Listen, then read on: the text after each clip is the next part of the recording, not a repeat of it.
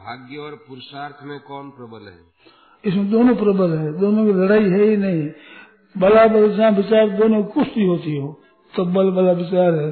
भाग्य का काम अलग है, पुरुषार्थ का काम अलग है। एक तो काम चार है, अर्थ, धर्म, काम, मोक्ष चार पुरुषार्थ है।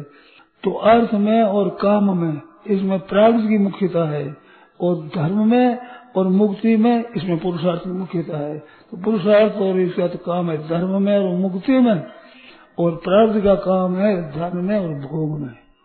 इस बात में लड़ाई है ही नहीं अलग अलग क्षेत्र है। बल्ला बल सब हो गई एक लड़ाई दोनों की। तुल्य बल विरोध होता है ना। ये अलग अलग है। क्या कभी हमारे भाग्य में लिखा हुआ बदला भी जा सकता है? बदला जा सकता है। किस उपाय? भगवान के भजन करने से मुक्ति हो जाए, करने पर सब शुभ अशुभ सब शुभ शुभ फल मोक्ष से कर्म बंध नहीं। संन्यास योग्यता तो हम लोग तो माओ के उसे भगवान प्राप्ति हो जाए। सब पाप कर्म, सब पाप और पुण्य सब खत्म हो जाए। और मुक्ति हो जाए, कल्याण हो जाए।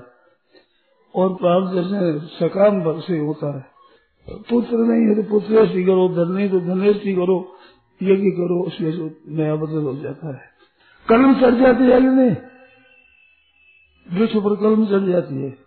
आम के फल लग जाए, बेल लग जाए, कलम चढ़ लग जाए। प्राय कलम लग जाती है और नया फल हो जाता है।